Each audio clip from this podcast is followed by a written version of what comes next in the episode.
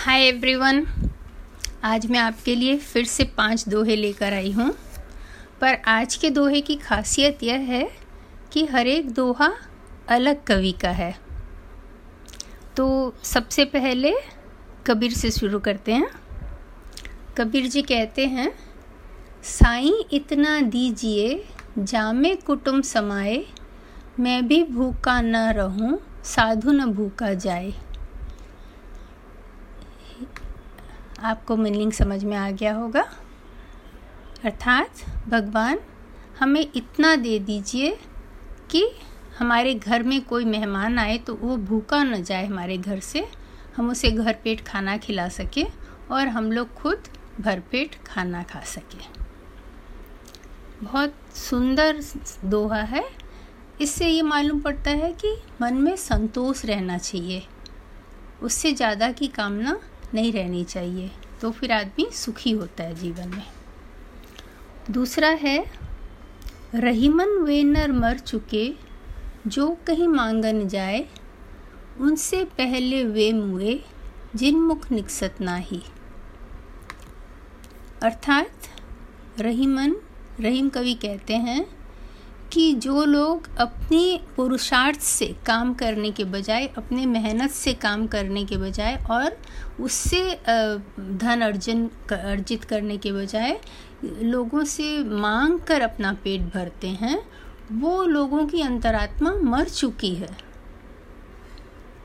लेकिन उससे पहले उन लोगों की अंतरात्मा मर चुकी है जो कोई उनके पास मांगने आता है और वो देने के काबिल हैं, फिर भी नहीं बोल देते हैं। बहुत अच्छी दोहा है ये। इससे ये हमें समझ में आता है कि अगर हमारे पास क्षमता है कुछ देने की और सामने वाला मांगे तो हमें उसे मना नहीं करना चाहिए।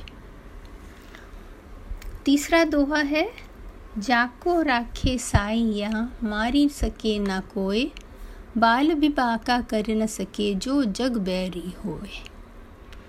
कि अगर भगवान ने किसी को रखने की ठानी है, भगवान अगर किसी की रक्षा कर रहे हैं तो वो किसी कोई भी उसको मार नहीं सकता है। उसका बाल भी बांका नहीं कर सकता है कोई।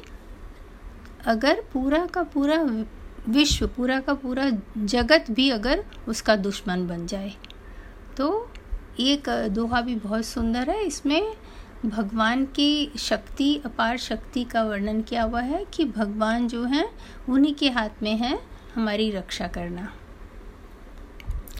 चौथा दोहा है तुलसीदास जी का। उसमें तुलसीदास जी कहते हैं, गो धन, गज धन, वाजी धन, और रतन धन खान जब आवत संतोष धन, सब धन धूरी समान। अर्थात कि अगर आपके पास गाय है, गाय धन के रूप में गाय है, या हाथी है धन के रूप में, या घोड़ा है धन के रूप में, या फिर हीरा, मोती, जवाहरात का भंडार है आपके पास धन के रूप में, खान है उसका तो उससे आपको संतोष नहीं मिलता है। लेकिन जब आपके मन में संतोष धन आ गया, जब आपने संतोष रखना सीख लिया तो फिर बाकी सारे धन जो हैं, वो धूल के बराबर हो जाते हैं। फिर उनका कोई महत्व नहीं रह जाता। अर्थात संतोष ही सबसे बड़ी संपत्ति है। ये हमें समझना भी चाहिए और अमल भी करना चाहिए। पांचवा है, आज मैं आपको मीरा के पद सुनाने वाली हूँ। इसमें मीरा जो है बहुत अच्छी कवित्री थी, जिन्होंने कृष्ण भक्ति, सगुन भक्ति पे हमेशा रचना किया है। उनकी कविता का पाँच लाइन है। मेरे तो गिरधर गोपाल, दूसरों न कोई, जाके सिर मोर मुकुट, मेरो पति सोई। छाड़ी दई कुल की कानी, कहा करी है कोई संतन द्विग बैठी बैठी लोग लाज खोई। असुवन जल सींची सींची प्रेम बली बोई। अर्थात मीरा जी कहती हैं कि गिरधर गोपाल जो हैं, वही मेरे सब कुछ हैं। जो सिर में, जिनके सिर में मोर का मुकुट है, वही मेरे पति हैं और दूसरा कोई नहीं है।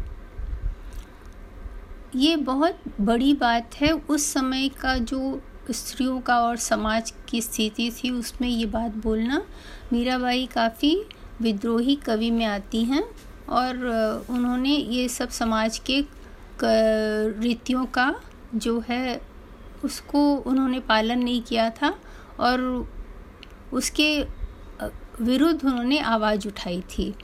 उन्होंने कहा कि छोड़ दिया मैंने कुल की लाज और मर्यादा को। अब कोई हमार, मेरा क्या कर लेगा? मैं तो संत साधु संतों के साथ बैठती हूँ और उनसे ज्ञान की बातें सीखती हूँ। मुझे लोक लाज की परवाह नहीं है। मैंने अपने आंसुओं से सींच सींच कर ये प्रेम की बेल बोई है कि कृष्ण प्रेम की भक्ति जो है, ये मैंने ज्ञान जो सीखा है ये सब मैंने बहुत दुख और कष्ट उठाकर सीखा है। अब मुझे इस समाज की इस परिवार की और लोक लाज की कुल मर्यादा की किसी की भी परवाह नहीं है। ये बहुत आ, आ, मीरा जी बहुत प्रसिद्ध कवित्री हुई हैं और आ, उनकी सारी कविताएँ इसी तरह की हैं जिसमें वो हर एक अपने समाज को चुनौती देती हैं अपने हर एक कविता में।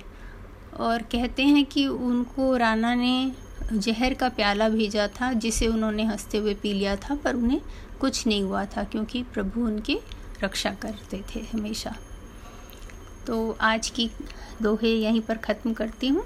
आशा है आपको अच्छा लगा होगा। Bye bye.